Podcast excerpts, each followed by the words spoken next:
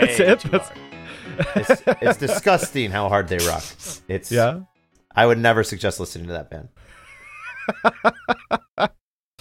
Jesus. Can we start the show? Yeah, sure. Let's start the show. Congratulations.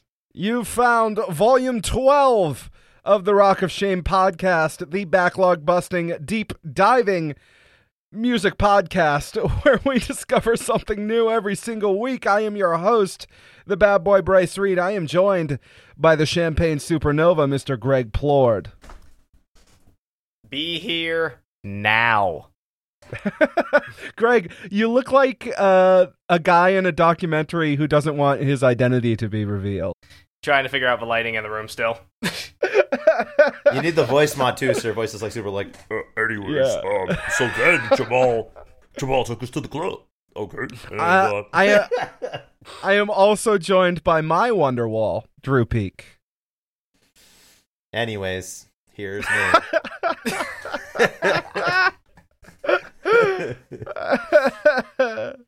God, I can't believe we're doing Uh, Oasis. This is insane. If you're It was to your sh- week, you asshole. I just wanted to get closer to Colin in our Yeah. band who loves Oasis. Yeah. If you're new to the show, let me give you the good news. Each week, these three fine American men and sometimes guests select a musical artist or group we've never really listened to, and we spend the whole week uh, with that artist, uh, uh, you know, uh, in their art and their culture and the whole world of that artist, uh, only to return here the following week to tell you all about it. You can listen along with us, or you can join our brand new Discord community over at tinyurl.com slash rock of shame. I made it sound like the two were mutually exclusive. You could do both if you like. Um, lots to do. Uh, music is better when you share it, and so is this podcast. Share us on Facebook. Tell your friends. Tweet us at Rock of Shame. Uh, but you can also re- uh, watch us record the show live every single Tuesday night over at thick, uh, twitch.tv slash thickboydrewski, uh, which is uh, spelled how you might spell it if you were some kind of surfer dude, you know. Um, most importantly, for now, just subscribe on any podcast platform that you listen to and uh, listen along with us every week because we're having fun on the show. Greg Plord making his return to the show after last week's uh, move in debacle, as it were. Yeah. I have internet now. Yippee. Welcome back, Greg. I'm so happy Greg Welcome is back. back. Although Welcome back. We can't make fun of you anymore. Oh man. Drew, Drew and I had a wonderful episode talking about Merle Haggard. I wore a Uh, cowboy with- hat. with Greg's thoughts included as well.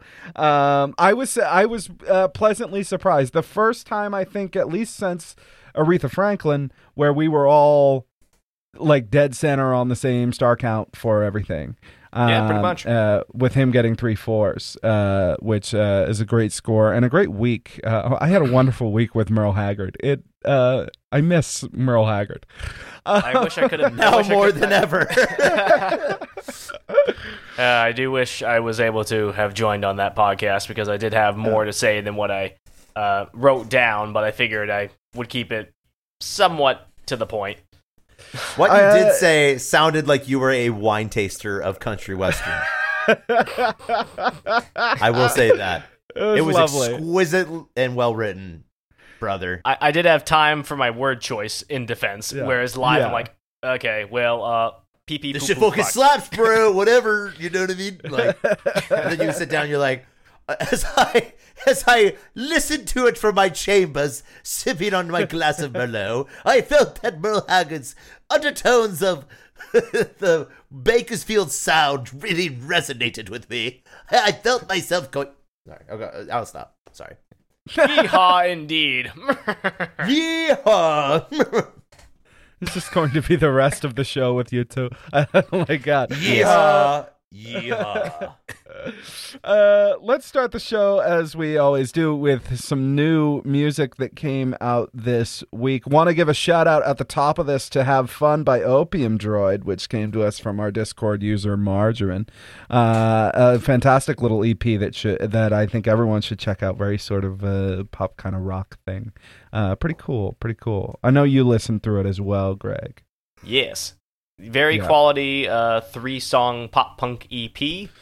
Uh, Marge did the uh, or Megs did the uh, album art artwork, Mm-hmm. and uh, yeah, and I think she manages Opium Droid if I remember correctly. oh, a conflict of interest, huh? uh-huh. But no, in, in all seriousness though, it's some quality shit. Not gonna lie. Yeah. So Yeah. like if I thought it was just another Blink 182 ripoff, I would be like, yeah, fuck off. But Yeah. no, Opium Droid actually have some chops in the songwriting Mm. department and the production department too. For you know, three song EP, it sounds very immaculate. So, good job, guys. Yeah, I like I like that thing, man. I listened to it. I was like, "This is good, man. This is good."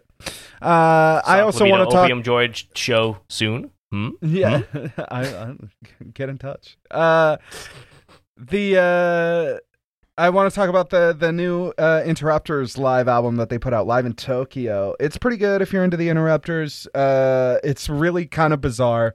Uh, because it's uh, the first live album that I've listened to, certainly in recent memory, where uh, it's very clearly an opening set that is recorded for the album and not a headlining set from them. Um, and I think that's kind of a bizarre way to make a live album, but it is what it is. That band being who they are, they're like a, you know, they're great. They write great songs, but they're also like admittedly kind of a, a pet project for, um, uh, Rancid. So they they tend to get these opening slots on these uh, big show with Green Day, big show with Rancid, big show with this and with this, and so it's this live in Tokyo album um, of a lot of their sort of best songs, and there are pretty good takes of those songs. But uh, just from the way that they're speaking, you can tell that oh, they're they're opening for someone in this album, and that's kind of strange because usually when you hear a live album, it's a headlining set that they're making the album out of. Um, And there's just a whole different tone to the way that they're playing the music because they're headlining instead of opening. So I thought it was kind of strange, and maybe just the way that that tour was set up, there was no space for them to go and do the live album at at uh, maybe a smaller venue on a day off or something like that. But uh, I thought it was kind of cool that it was uh, s- uh, a completely different side of uh, live recordings that you don't really hear all that much of. Uh, Greg, Uh, let's see. Uh, plenty of new singles came out this week. Um, I didn't get to do any last week, but I'm not gonna hold up the this section for like 30 minutes. Um, so singles that came out this week that were really good, um, especially on the hip hop end of things, are uh, "Rolling Stone" by Lil Simz, "Keep It Like That" by Rittz featuring Vinnie Paz, uh, Lumberjack by Tyler the Creator, and he's coming out with a new album this Friday, which I'm really fucking stoked about. Um, Cordae and Common with What's Life, which I guess is from a soundtrack uh, from Liberated, is the name of it. Uh, what's another awesome single that came out? Oh, uh, Matthew K. Uh, Heafy or Heffy, who is the uh, lead singer in Trivium. He actually did sort of like this weird industrial rock song with Mike Shinoda uh, of Linkin Park. He produced the entire thing. It actually turned out a lot better than I thought it was going to be. It actually fucking slaps really, really hard. Um, and for albums, I would recommend uh, the new Her record came out. It's uh, 21 songs long, so it's it's a little bit much. Um, could have trimmed the fat a little bit, but for a modern uh, soul record with some funk and pop and even some rock elements, this is some masterclass stuff. I just wish it was uh, the fat was just trimmed a little bit in the center there. And uh, does does her ever tour with him? uh, I sincerely doubt that they ever crossed paths.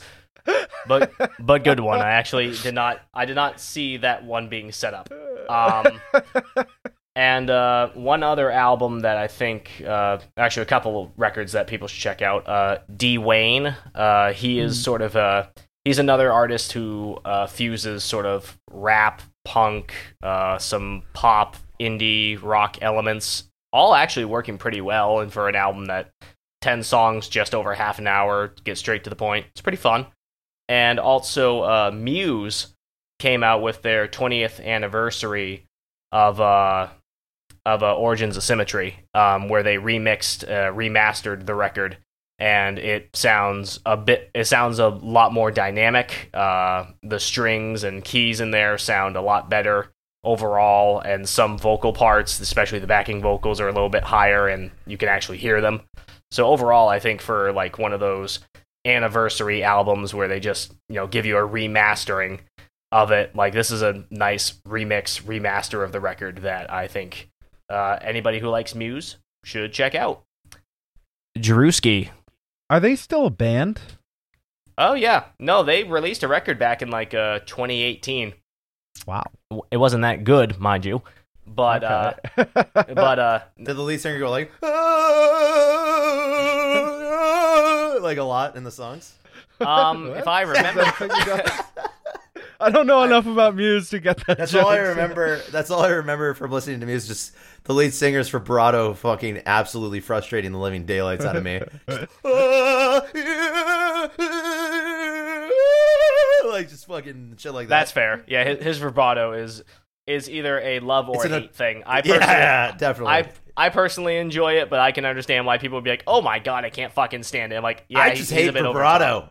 For the most part, I just really like do not they like were vibrato. just they were just one of those bands that really happened when I was in high school, and I I haven't heard much talk about them since. Like James Blunt, you remember when James Blunt was like fucking huge, and then Yeah, uh, or um, I remember when I used to smoke huge fucking blunts. With a guy named James. yeah, with a guy named James under a bridge for five dollars a man. Yeah. Um, I got Under the bridge, music. some town is where I drew some blood. I got a couple so- a couple things that are new this week. I found. Um, one of them is a uh, very um, robust Miami rapper by the name of Booby Ludovelli. Wow, Came that's out with wonderful. So Bryce, I don't ever do that to you. Um, No, I just I love that name, Booby Booby uh, Booby Lovato. Booby Ludovelli Oh, came out with a more? with a with a single called "Fuck the Sub Up." oh. and uh, it's pretty fun. It's about a minute forty-five. Quick little listen. Um, pretty fun though. No features. Uh, for it's like the first single I feel like he's done. That's just his own shit, which is really cool. It's very. He's a pretty new artist, but um, I enjoy him a lot. He's um, he's fun. He's definitely some gangsta shit. Uh, but it- Mm. it's fun. It's fun stuff. It's like just some gangsta Miami shit, and it's cool having some cool Miami sound coming out. Because the last like is it Booby with a Y or an IE? i.e. Oh, nice. Booby Ludovelli. Yep, found him. Yeah, he's an interesting character. Um, and uh, also um, something that I was really excited to listen to and I enjoyed a lot uh, was the O EP with Justin Jay and Claude Von Stroke. Um, just fucking awesome analog synth work, just super fun, kind of dancey house tracks. Um, they're awesome. It's super fun. If you like that kind of stuff, go check that out.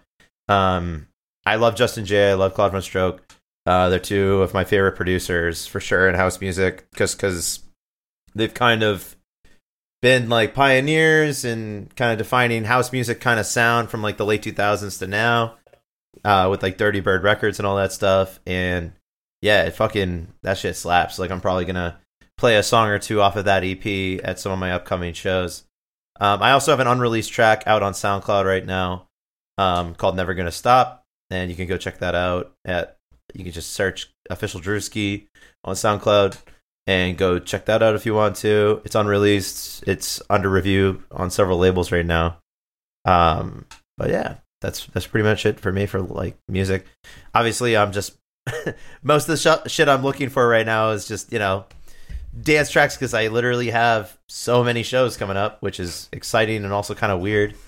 Yeah. Um, after having a whole year off and then coming back and just having so much going on is pretty fucking cool. I'm grateful for it. Where So- would you recommend a Where would you recommend a good starting point for Claude Von Stroke? Because I listened to his last album that came out and I absolutely detested it. But I saw that What he was has his last album? It was. Uh, uh freaks, freaks and beaks. I think it was. Oh yeah, Freaks and Beaks. Yeah. Um, I liked the first song, and then the rest of it, I wanted to slam my head against the wall. that shit was weird. Uh, Freaks and Beaks had some weird tracks in it. He was basically trying to just like tip his hat. I feel like to a lot of older artists and do his own weird thing. Um, I feel like um all of his earlier EPs and stuff like that are kind of fun type dancey tracks. Who's Afraid of Detroit's a really good single. I guess for albums, um the only other one I can really think of that's like a full length because a lot of them are just you know a lot of dance artists release like a lot of um EPs and yeah. singles and stuff like because that's kind of more the uh, sort of the market that it goes with. I mean, the one that got me really into him was probably Beware of the Bird. It's got a lot of really fun tracks on it. It's just like that. It's really kind of what like it was like some really defining sounds for like Detroit, like house and stuff like that from that time period. And it's when he was transitioning to San Francisco. Well, I mean, he was already in San Francisco, but like he brought a lot of Detroit, like industrial stuff to like house music, and their home base was in San Francisco, I guess. So that's where a lot of the Yeah. parties were going on. But like he had a lot of Detroit influences with his sound. And then he's got that one, and then he took a little bit of time off, and then he put out Urban Animal. And Urban Animal's another pretty fun one. It, it has some more experimental stuff. The Urban Animal remixes album, though, where he has a lot of um, people off of his Dirty Bird label, has some other really good songs too. But yeah, uh, Urban Animal um, and Beware of the Bird are super fun, and Bird Brain is another pretty decent one. Though, like a lot of his earlier albums are super fun and like really like, um, they're, like so minimal in like this really cool, fun kind of way where like it sounds like very raw and like analog, and he got more polished as he went. And like Urban Animals kind of more of that transition, but then Freaks and Beaks, I think he was just trying to get like as super weird and different as possible because like with a lot of the Dirty Bird stuff, it started to get so predictable with its structure and stuff that I think he was trying to continue to push that um kind of bizarre and strangeness to the front. And like yeah, Freaks and Beaks, I remembered I think the only ones I played off of that album out were Youngblood with Wyatt Marshall, which was like a deep house cut they made. And that was really good. Um, and then All My People in the House was the other one that was like pretty fucking fun. Um, oh, and Freaks Don't Freak- Fail Me. Freaks Don't Fail Me now is the banger from that one too. yeah. That when, when I heard that, That one, one- I'm like, I'm like, hmm, this record You're like, oh, sh- interesting. Oh shit, and then yeah. it got into the uh, Flubble Buddy and Flubble that Buddy's we- fucking weird, dude. And uh, Frankie Goes to Bollywood is like extra fucking weird. just the um, vocal s- the vocal snippets and the way that it's downtuned. It was just grating. I'm like four minutes straight. I'm like, I, I can't fucking do this. And I sat through the whole record and I'm like, I I would never myself. suggest someone to listen to Freaks and Beaks for their first album of Claude Von Stroke. It's it's definitely a really hard one to get into if you're not familiar with his sound and shit like that. But like, Yeah, yeah, beware of beware of the birds. Like, just got so many really fun and interesting ones. Um, you have to remember too, though, that like, so here's the thing about house music for me, at least, like, it's not great like for just sit down and listening to. It's more for like dancing in like a live setting, like on big Yeah. sound systems that slap because it all sounds really good, loud with a rumbling, shaking like low end to it and stuff. And in that kind of setting, it feels you can feel it more as opposed to just hearing it. You actually can feel it in your feet, and you know, like it just kind of sets you up for that. I guess um, it's a setting sort of thing. Like for me, I don't like just casually listen to house music in my car unless I'm like track hunting. Like I was picking up Bryce today and listening to songs, and like I'm not listening to them in like a I want to sit and enjoy this song kind of way. It was kind of more like um, picturing how this would sound on a dance floor, and then being like, is this a good song to put into my collection on my flash drive for playing out, and like having Yeah. this as like an option when I'm reading the crowd and seeing what they're liking and what they're not liking and stuff. So yeah, um yeah house music's i mean if you're gonna listen to it i would just like maybe like listen to it like on some big speakers maybe if you're cleaning a house or something when you're up and kind of moving anyways and just kind of have be in a space where you can. Yeah, it's just it's dance music. You know what I mean? Like Yeah. it's hard. It's hard to listen to something that repetitive just in a sitting, like focusing on it. You know what I mean? Oh yeah. I, I think when Bryce said it's better to listen to things like that in a kind of passive sort of way, I think he's absolutely right about dance music. Like I wouldn't argue with that. Like you can definitely hear stuff and analyze it. You know, like wow, like that sounds really interesting how it works like that. But um, it just there's some repetition to it. You also have to remember that like I, I love Drew's like deep attempts here to to like find a way that doesn't sound derisive when he says it's not good to just like listen to, you know. it's more about like there are some that I'll listen to, but a lot of the time, like the albums have like the actual original mix versions that you would use to DJ with. Right. So it's like you're gonna have an intro and an outro that are like extra long for transitional purposes and stuff like that too. So it's like Yeah. if you have a radio edit, it's a lot easier to kind of ingest it. But when it's like six minutes long and there's like a little bit of that extra fat on it for like being able to bring the track in and then transition it out, like it, it is definitely I think harder to listen to. Like speaking of ex- speaking of extra long and speaking of transitions, welcome to volume 12 of the Rock of Shame podcast, Oasis. Be- uh, I'm going to start with the quote from Wikipedia. Oasis that was rude as fuck, Bryce. I'm not gonna just let you get away with that. Do you disagree about Oasis? Oh, you're saying that Oasis is long and hard to listen to. yes, yes. I thought you were talking about my explanation of house music and No, Love Stroke and no. shit. Although you know, I don't know. Maybe there can be a double meaning if you like. Uh, I took it personally. Oasis were an English rock band formed in Manchester in 1991. Developed from an earlier group, The Rain, the band originally consisted of Liam Gallagher. I love that this lists it this way. Uh, in parentheses, lead vocals, comma, tambourine. Uh, Dude goes hard on the tambo, dude. Dude goes fucking hard on the tambo. Paul Arthurs on guitar, Paul McGuigan on bass guitar, and Tony McCarroll on drums. Upon returning to Manchester, Liam's older brother Noel, uh, lead guitar and vocals, joined as a fifth member, finalizing the band's core lineup. During the course of their existence, they had various uh, lineup changes, uh, though the Gallagher brothers remained as the staple members. Oasis signed to independent record label Creation Records in 1993 and released their record setting debut album Definitely Maybe in 1994.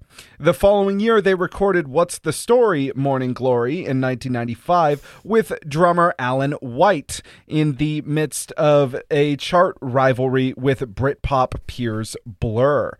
Uh, spending 10 weeks at number one on the UK albums chart, What's the Story Morning Glory was also an international chart success and became one of the best selling albums of all time. In addition, it stands as the fifth best selling album in the UK and the biggest selling album in the UK of the 1990s. The Gallagher brothers featured regularly in tabloid newspapers for their disputes and wild lifestyles. In 1996, Oasis performed two nights at Knebworth uh, for an audience of 125,000 each night, uh, the largest outdoor concerts in UK history at the time. In 1997, Oasis released their third album, Be Here Now, uh, becoming the fastest selling album in UK chart history. However, its popularity declined quickly. Uh, McGuigan and Arthurs left in 1999 as Oasis released Standing on the Shoulders of Giants in 2000. They were replaced by former heavy stereo guitarist Gem Archer and former ride guitarist Andy Bell. Uh, White departed in 2004, replaced by Zak Starkey and later Chris Sharrock as touring members. Oasis released three more studio albums Heathen Chemistry in 2002, Don't Believe the Truth in 2005, and Dig Out Your Soul in 2008. The group abruptly disbanded after the departure of Noel in August 2009. As of 2008, Oasis has sold over 75 million records worldwide, making them one of the best selling bands of all time. They are among the most successful acts on the UK singles chart and albums chart, with eight UK number one singles and eight UK number one albums. The band also achieved three platinum albums in the United States. They won 17 NME awards, nine Q awards, four MTV Eu- Europe Music Awards, and six Brit Awards, including one in 2007 for Outstanding Contribution to Music and one for, quote, Best Album of the Last 30 Years, end quote, for What's the Story Morning Glory. They were nominated for two Grammy Awards. Uh, that again, that comes to us uh, from their Wikipedia. Drew, it's your week. You are the first to speak on Oasis. Man. Imagine trying to sound like the Beatles that badly and still sucking that fucking hard. Sorry, man. Like this we're in, we're like, in for a spicy week, man. A Yeah, spicy man, week like, here on the show. the amount of distaste that Bryce had for Drake is just being channeled right now into my detestment for fucking Oasis. God damn. Did I hate listening to Oasis? Holy shit, man. It was grueling. He, they didn't even have a big discog. And I still was like, next, next, next, next, like a lot. Like this week, I was literally like, I can't, I can't listen to this. This is the same shit. Uh, like,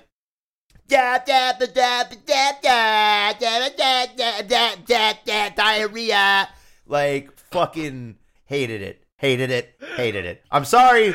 Like, I'm usually not this like opinionated and stuff on this show, but that was fucking awful. Like, from the start to the finish of listening this week, I was like, I when it first started with um, uh, what's their first pretentiously named album? Um, Definitely me, maybe. definitely maybe right. It definitely, without maybe, sucked. Um, like, uh, I'll, go with I'll go with how with which ones I was able to muster through. Um, so we'll just start there. Um, okay, so yeah, it's worth noting the whole discography, if you want to do it, is like six hours. it's really not super long. It felt Yeah. like 24 hours. um, but anyways, so I listened to definitely maybe. Um, I listened to part of the master plan until I realized, like, fair. It's a is comp. It? It's a comp, Yeah. right? Yeah. And Yeah, I, it's listen, a B-side comp. I listened to What's Yeah. the Story, Morning Glory. Um, I listened to some of Be Here Now. Um, I was kind of confused by it. Um, because it just had so much random shit on it, and um, Mhm. yeah, it feels like a lot of these have like weird extra shit in there that I think like normal Oasis fans would like just bust a nut over that they're in these albums. But to me, I'm like, I don't need to hear that. That's all right. A lot of the Um, ones yeah. on s- a lot of the ones on Spotify are expanded significantly. yeah, significantly. exactly. with Yeah, yeah, yeah. B sides and whatnot. By significantly, I mean like unnecessary amounts that Sure, no one should sure. must have to muster through. Uh, standing on the shoulder of giants. Did I do that one? I think I skipped that one. Oh wait, no, I listened to half of that one too. I just couldn't get through that one. Um, Heathen Chemistry. I listened to a fair amount of that one too. Dude, it was hard to get through some of these these albums. They were just like really boring. Um, don't believe the truth. Um. Uh. Yeah, I think I listened to that a little bit of that one, and I think I went through all of uh, "Dig Out Your Soul," which was really bad.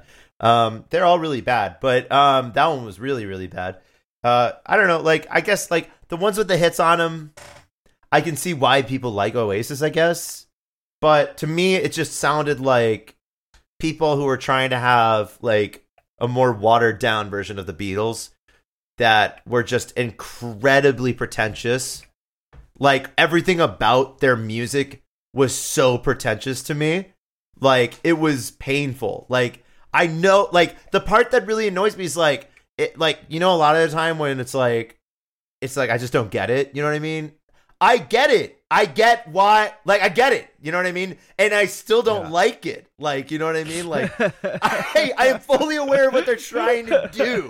And I don't like it at all. I think it's awful. Um I think it's a horrible thing to do. To be that much of a fucking ton of douchebags, be that much of like just intolerable people altogether, and somehow that level of pretentiousness and snobbery comes out in your diarrhea music. Like, seriously, was very disappointed in Oasis.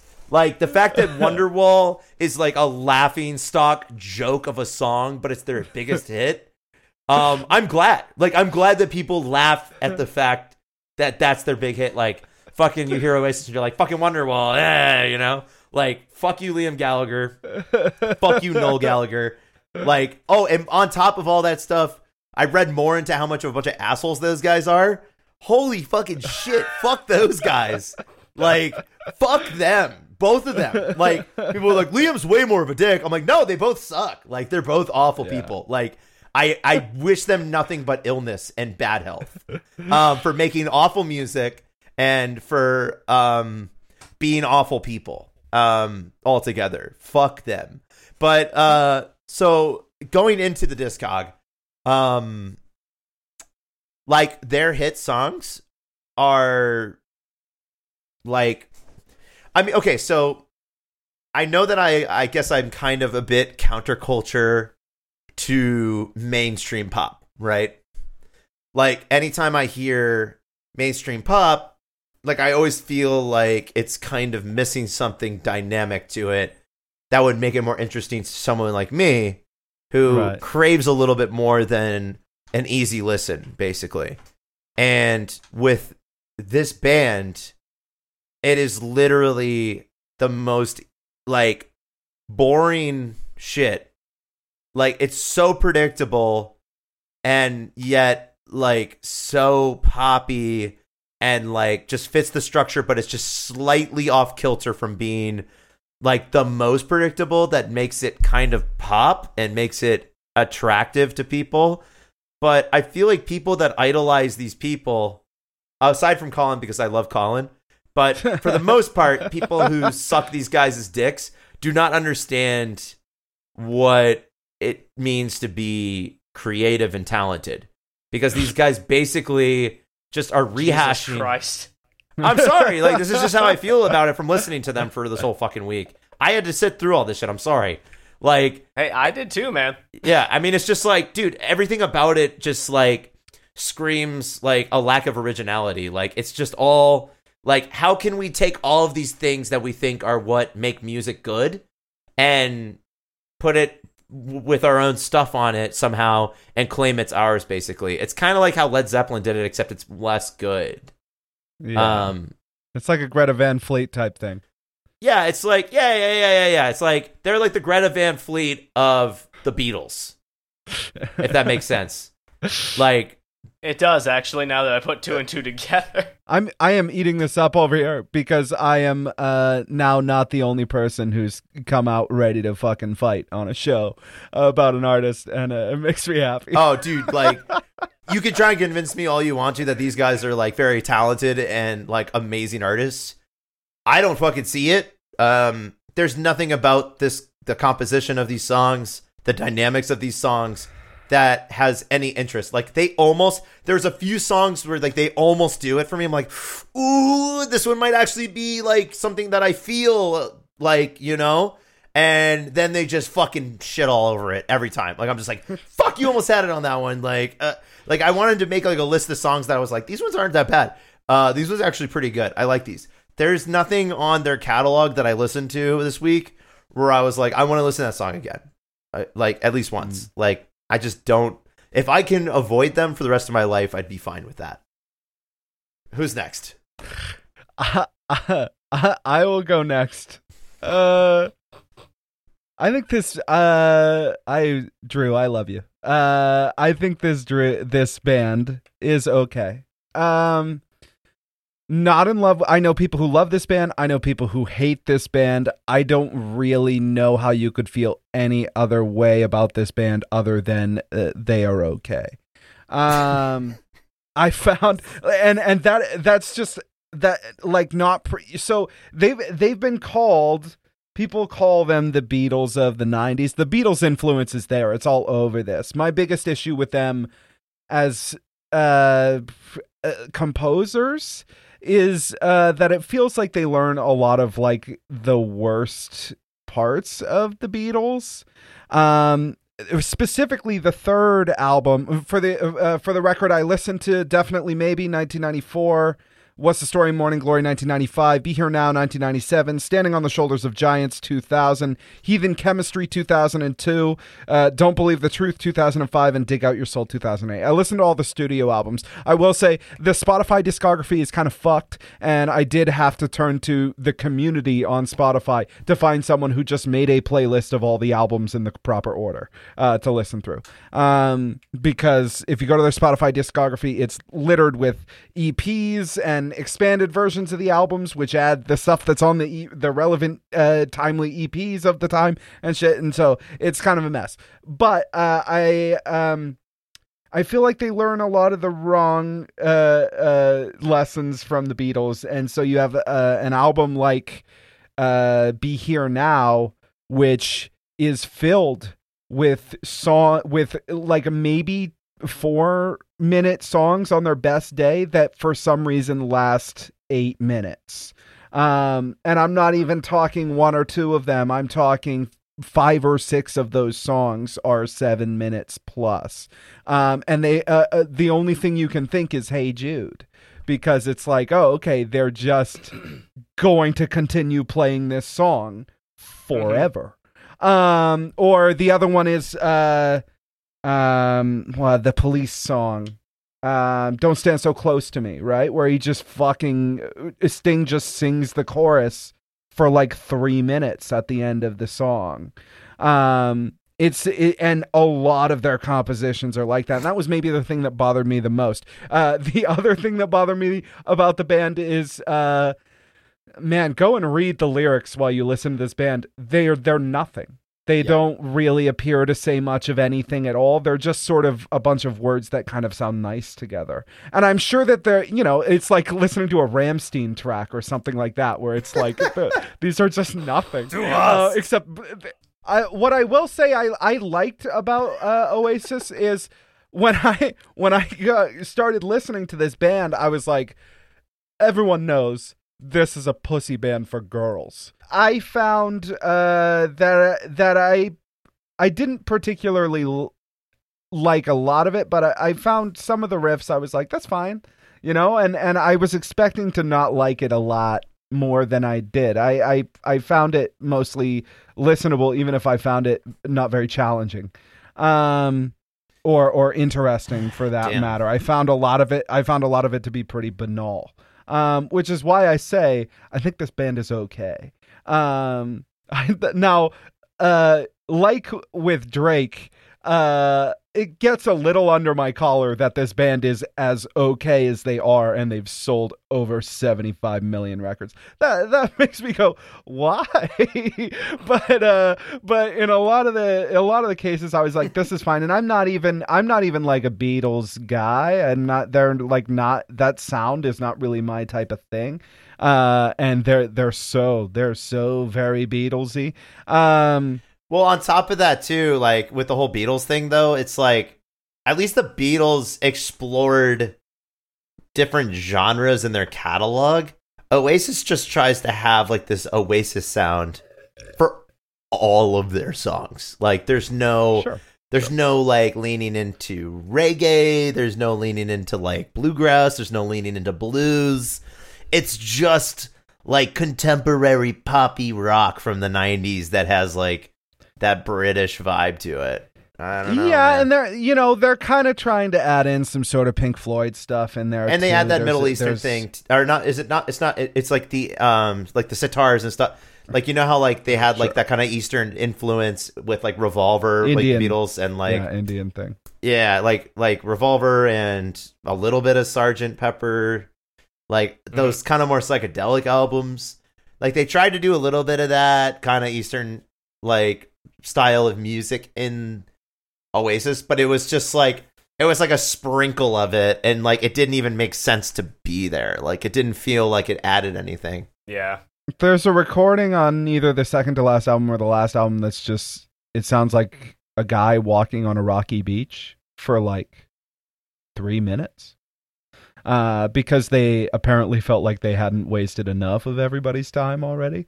They just needed to throw this in. But that was, you know, it's very kind of Pink Floydy stuff where, like, if you're not ready for Pink Floyd and you don't understand what that band does and you listen to a Pink Floyd record, you're like, why is this a track of a guy just like laughing over ocean noises for fucking three minutes? What the fuck is this? Um, you know?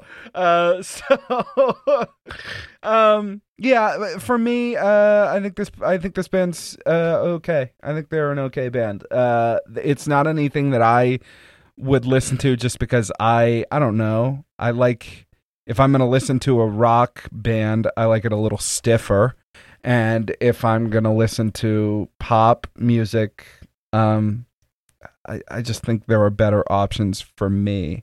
You want to And, make it uh, actually pop. sure? I, yeah, it's it feels uh, It's like they're trying to be like like a hipster pop band. It's fucking weird. It feels Mm. very uh, I, I, it's not spicy enough for me uh, in any way, and uh, and beyond that. Uh, you know, something like that for me can be saved by uh, the lyrics having uh, something to say that's like super interesting. But th- again, the lyrics, you know, I'm sure that there are deeper meanings you can pull from them, and I'm sure uh, people who like Oasis are like, you just don't get it. And uh, full, full, I will take full responsibility for just not getting it.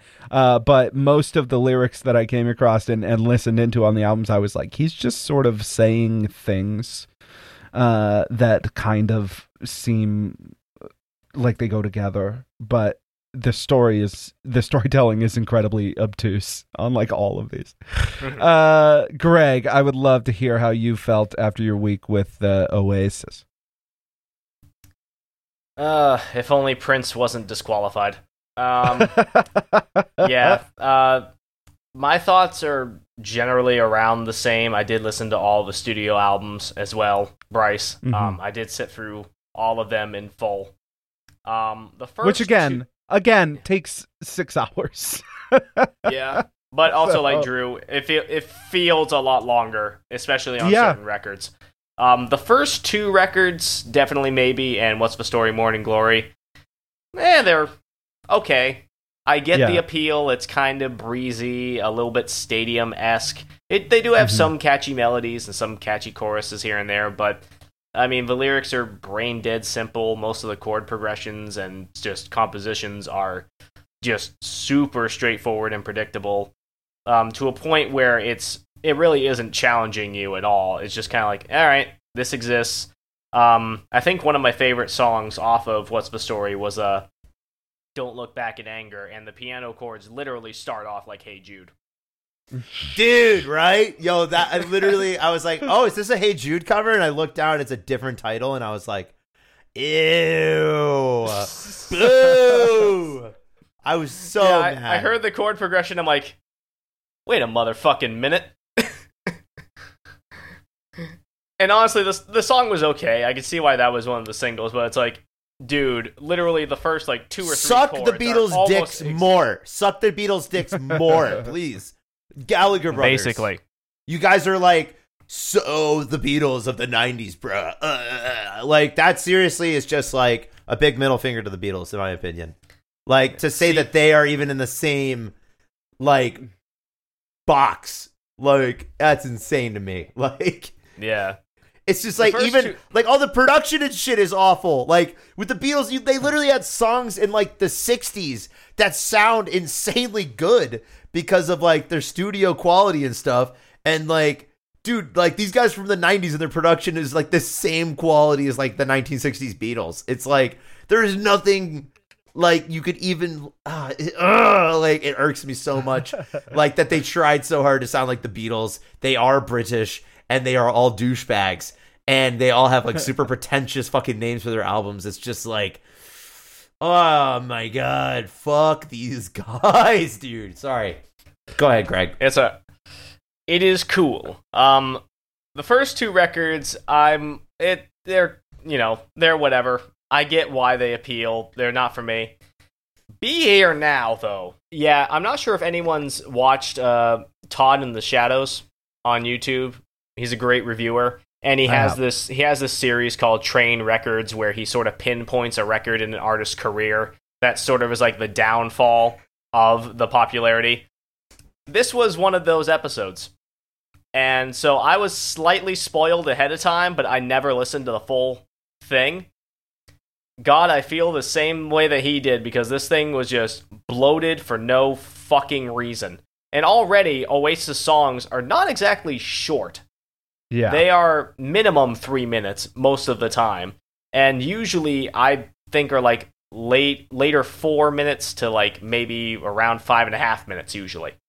Mhm. And Be Here Now, most songs are hitting the six, seven, and even nine minute marks, and there's not a single fucking interesting element to There's any of them. no reason they need to be that long for any other reason except for just fucking vanity of like just Yeah. forcing you to listen to them longer than you have to.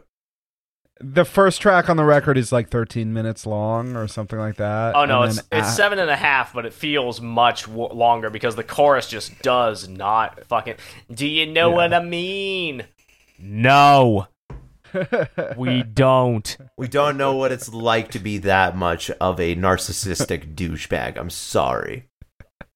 Truly, it is some of the goddamn worst. Um, like the the I don't like I can see why that record was their downfall because unlike the other two records, which initially got like okay reception, not the best, but now are hailed as classic records. Be Here Now was immediately hailed, and now is looked back on as like, yeah, this was actually not good at all. it, it was it was truly just a god awful record to sit through, and I don't know how anybody could listen to the deluxe version of it. It was really really bad. But um, standing on the shoulders of giants, to me, got at least a little bit better because they did try to branch out just enough to make it somewhat interesting with the more psychedelic elements. Not saying that they did it well, but at least it wasn't as grating as Mhm. Be Here Now. Um, they at least tried. Then uh, Heathen Chemistry uh, kind of went back more toward the Brit pop type of sound and just not as good. Don't Believe the Truth had some folkier elements that were okay, but otherwise the record was pretty trash. And uh, Dig Out Your Soul, I liked some of the fuzzier, harder riffs that they were trying to go for on the record. I think sometimes the riffs were good, but overall, like, it still didn't make the songs overall good because they just didn't progress anywhere interesting. right. So, yeah, Oasis. I get why some people like Oasis. I could chalk it up to really not being my thing, and I don't really give a shit about the Gallagher drama just because I know that that's honestly more interesting than the music, but that's not the reason why I wanted to listen to Oasis this week. I wanted to listen Sure, to the music. sure. And- I'm not interested in the drama either. I just think what they've said about other artists is really fucking stupid. And Oh, like, they're they're they're they're as bad as Gene Simmons when it comes to just throwing people under the fucking bus. And it, they act like their opinions matter to this like crazy amount and like they are the spokespersons of like what is good music and i just i'm like oh well what's good music what you guys do oh let me listen to that oh, this sucks. If this is good music, I want no part in it. Like, I'm sorry. Like, I just like I think it's the fact that as I was listening to them this week, I was also learning about them as people and realizing like how much they think that what they are doing is a godsend, and that made me really upset. Like, Yeah, Yeah. yeah, and and it comes down to their, you know, they of course the the band is al- almost the legacy of their uh, their breakup and whatnot is sort of bigger than the music for them, Yeah. um, and it really kind of blows your mind at the outset because you're like, here's a band that you know, seventy five million records, huge legacy of accolades, uh, particularly in the UK, and you. you guys really can't set some fucking boundaries and figure this out. Is it re- your brothers for fuck's sake? Just set some boundaries and figure this shit out. Yeah, they're grown ass men and they still can't figure this. no, shit I'm out, glad. I'm, I'm glad they later. haven't. I'm glad because it's less. Uh, it's less Oasis. You know what I mean? Like, thank God. Thank God that they hate each other so much that we don't have to listen to more of their shit. But I again, uh, let me finish. Uh, Please continue. Uh, you're you're sitting there. Uh, so for me, uh, coming into contact with people talking about the drama surrounding the band, with that being kind of the thing that everybody knows about them more than any of their songs, um, it was a situation for me where I was like, I was like, how on earth can you not? Figure like sit down in a room and fucking talk to each other and figure this shit out so that you can do so that you can go and live this life like most people only dream of. How fucking hard is that? But then you the more you learn about like the more you like listen to these dudes talk, you're like, "Oh, that's why." Because, because they're these types of personalities Sociopaths. and it's just Fucking it- no, but it's sociopaths. but it's just it's just uh, it's such a big uh, just a big problem you know and they just they're really bad at communicating with one another or anybody they're both really kind of terrible at communicating with anybody Oh, they're completely they're awful. they're unbearable people. sure sure and so th- uh, they have a very hard time sticking together and and uh, it's fine you know for me I because mean, I know, I know think- both of them have solo careers, but I don't Sure. care to listen to either one of them. I'm gonna save myself the trouble. Yeah, don't. Don't um so i i mean i guess let's get into it how how many slaps uh greg Uh, I've I've been sort of flipping the number around, but I Yeah. guess as background music, I would give them a two. okay As background Okay. music, I don't care. It's there. It's not Mhm. challenging. It's honestly inoffensive. The people themselves, the Gallaghers are offensive people, but the music they made were so inoffensive and just existing that if it's in the background, I'm not gonna give much of a shit. mm-hmm. Like if it was, it's not 311. It doesn't annoy Right. the piss out of me like that. I'd rather Well, listen not to 311 than Oasis. wow wow Nah, um Yep. I- I'm not there yet. for me it's between it's like a three on a really great day um but with it being based entirely on uh, you know with the the slap count being based on personal taste i'm more comfortable with a two two being okay than i am with a three three being good um i think the band's like a very strong two if we were doing halves it would maybe be a 2.5 for me If we were doing that, I would have them at I'd have them at a one and a half myself. But it's like, eh, do do they annoy me enough where I can't have them in the background? Sure Not quite. Sure. So too. And uh, you know, again, I would uh, caution you if you if you're a person who quite enjoyed the week with Oasis, or if you're a person who has traditionally en- enjoyed Oasis, the the slap counts on this show are entirely just Subjective as fuck.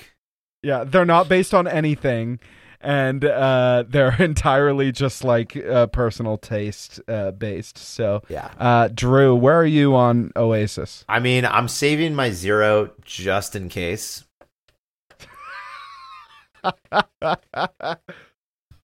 But if I could give a 0.5, I would. So I'm just going to go with a 1. Just in Okay. case we run across something that infuriates me. Like this just irked me. Like it- Right. it's just plain and simple. Like the fact that they are no longer making music is relieving. Um, I I feel better at night going to sleep knowing that they are not a band right now. That makes me it makes it easier for me to sleep at night. Um, if you're an Oasis fan, I'm confused. Um, but I I don't hate you. I'm just I'm confused. You know, um, I'm Concerned, even. I, I I might be a little concerned. You know, um, I don't hate you as a person. I don't dislike you as a person. I don't even. I'm not even going to judge you or think differently of you if you're an Oasis fan. I'm just going to be wondering why you like them because I don't. I mean, I can, I can, I can see why someone would like them. They have fairly decent melody work, I think, throughout their songs. Um, they have a handful of parts where the songs get, uh, uh, you know, a little heavier than I would have expected, and have a little bit more dynamic play than than they typically do. Um, you know, I mean, like it's fine. I don't under again, my bigger thing is not I don't understand how anyone could like this band. It's more I don't really understand how anyone could love this band. Uh because I think a lot of the things that they do, uh a lot of other bands kind of do in a more interesting way. Yep, Nicely, pretty much. very kindly put, Bryce. Um, so my number stands at one. I personally would rather be butt fucked by a scorpion than have to listen to them again. Um, that being said, you know, um, shout outs to the Gallaghers once again for not being a band anymore. I appreciate you guys. Follow your dreams. Don't play together. Thank you so much for not playing anymore. Thank you. That's Um, that's Oasis with a total score of five points. Not since Drake have we seen a five pointer on this show. Um, still not the lowest score of all time, which is uh, three eleven. for what it's worth, uh, but uh, but not a great score uh, for Oasis. Uh, I yeah, I think it was a fine week. I hate to be a downer on it, uh, but uh, I think uh, everybody was kind of in the same the same place on this band. Uh, there was so much good new music that came out this week that it just really offset any boredom I had throughout the week with Oasis. I, I didn't have a lot of that. I mostly just every single time I went to go play music, it was like, oh fuck, I have to listen to Oasis, uh, and I just didn't have a lot of time. Other than that, so I'd put it on and I would just be like, fuck, like for a while. So um, I will say this about the 311 Oasis comparison. Um, at least with 311, they don't take themselves as seriously as Oasis does. Bullshit. What do you mean? Bullshit. What do you mean? They totally do. Are you saying They that they totally that they're do. like they're like yeah, all these other bands suck. We know what real music is. Really? Because like I don't think they do that. No, okay. Okay, that's fine. I'm not talking about I'm talking about in the music. The music takes itself dreadfully serious in 311. That was one of my biggest issues with it is that it's all amber is the color of your energy. It's like Jesus fucking Christ. If I had to pick between that But- and Wonderwall, I'm going to listen to Amber. Fair. If you you, know, had hey. a gun to my head to choose which song, I'd just say pull the fucking trigger, asshole. That is definitely um I haven't had a suicidal ideation in a very long time, but that could prompt one potentially. Um, um anyways, sorry. It's my week to choose the artist. Haha. Ha. it is my week to choose the artist. Oh no. Um I have a couple of artists here, but I'm looking at them I'm going hmm. Hmm. Hmm. hmm. Um what about suicidal tendencies? Have you guys ever listen? Oh, fuck.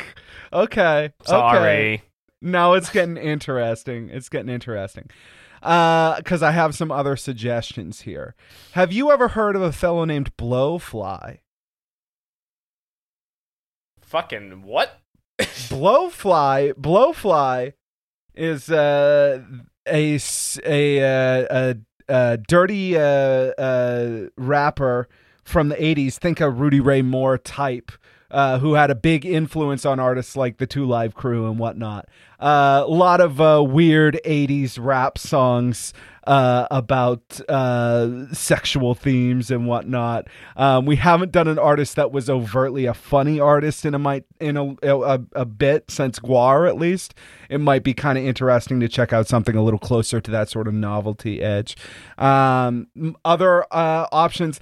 I- I'd really love to do the Commodores at some point. Um, if neither of you guys have done it, although they're a little close to that soul thing that we've done a little bit of on this show, it's worth noting. We have done quite a bit Um, of soul. So, uh, yeah, uh, Living Colour is also one that I would have suggested as well. Ooh, yes. Actually, Living Colour would qualify for me. Would also qualify for me, only knowing a couple of their songs. I know two albums. Oh, well, that's not great then. Uh, out of what? Sean made me listen to the Colour? newest one that they had come out with, and I had already listened to the album that had Cult of Personality on it. So basically, sure. like their it's either their first or second one and their latest one then that you've heard. Yeah, so so, I pretty have much nothing, nothing in the center. I have I have a good gist of them at least though. It would Mm. it would be Yeah, kind of he do- interesting he to does. go through that, but he does have a pretty good knowledge of of them. At that, they don't have that many records. the Blowfly one sounds kind of interesting to me though. I say, I say, how much, how much discography does Blowfly have? Quite a bit. specifically like 80s. quite a bit. Uh, not 80s. He worked all the way up until when he died in 2016. Oh, We also have nev- we also have not done Shock G though. The Humpty mm, Hump man true. who recently passed away. Sure. And everyone was all, oh no, about the other guy who died around the same time as Shock G. Oh yeah, Run DMC. or not Run DMC, uh uh DMX. DMX. DMX. Yeah. DMX. But Shock G though. Wrong DM. Yeah. Let me just see what the discog looks like for Shock G too though. Yeah. Does Shock G have any like solo records, or is it primarily under uh the uh digital pl- or that whatever group he was in? I forgot what the name is off the top of my head. Oh, that's unfortunate. There's only two albums. What? Mm. Yeah. That's Look, I think. Blowfly. I think Blowfly is the best choice that has come out so far. He does have a Uh, lot of stuff. Like Jesus, goddamn he's got a lot- I didn't realize how he's much got- he had. He's got a lot of stuff, and he's got great album titles like "Porno Freak" and "2001: A Sex Odyssey." Uh, Seventy-seven rusty trombones. Wait, wait, wait. Shock G does have Shock G does have a lot of discog, but it's because he was in a rap group. Yeah, that's what I was thinking. I can't remember what the group's name was. Digital Underground. That's Yes. what it was. Tupac was in there for a time. He kinda was. He was He more was like more he was more of a background guy at the time. he was more their opening act in Roadie, and then he got signed for a single deal. Uh, and then got way more popular than fucking Digital Underground by a lot, obviously. Um, but yeah, Shock G's the reason that Tupac's a thing, basically. Because Yep. Shock G grabbed him and put him on tour with them. So I'd be down for. Bl- I wouldn't mind doing uh digital underground at some point, but I think uh I don't know. Blowfly sounds pretty interesting, especially.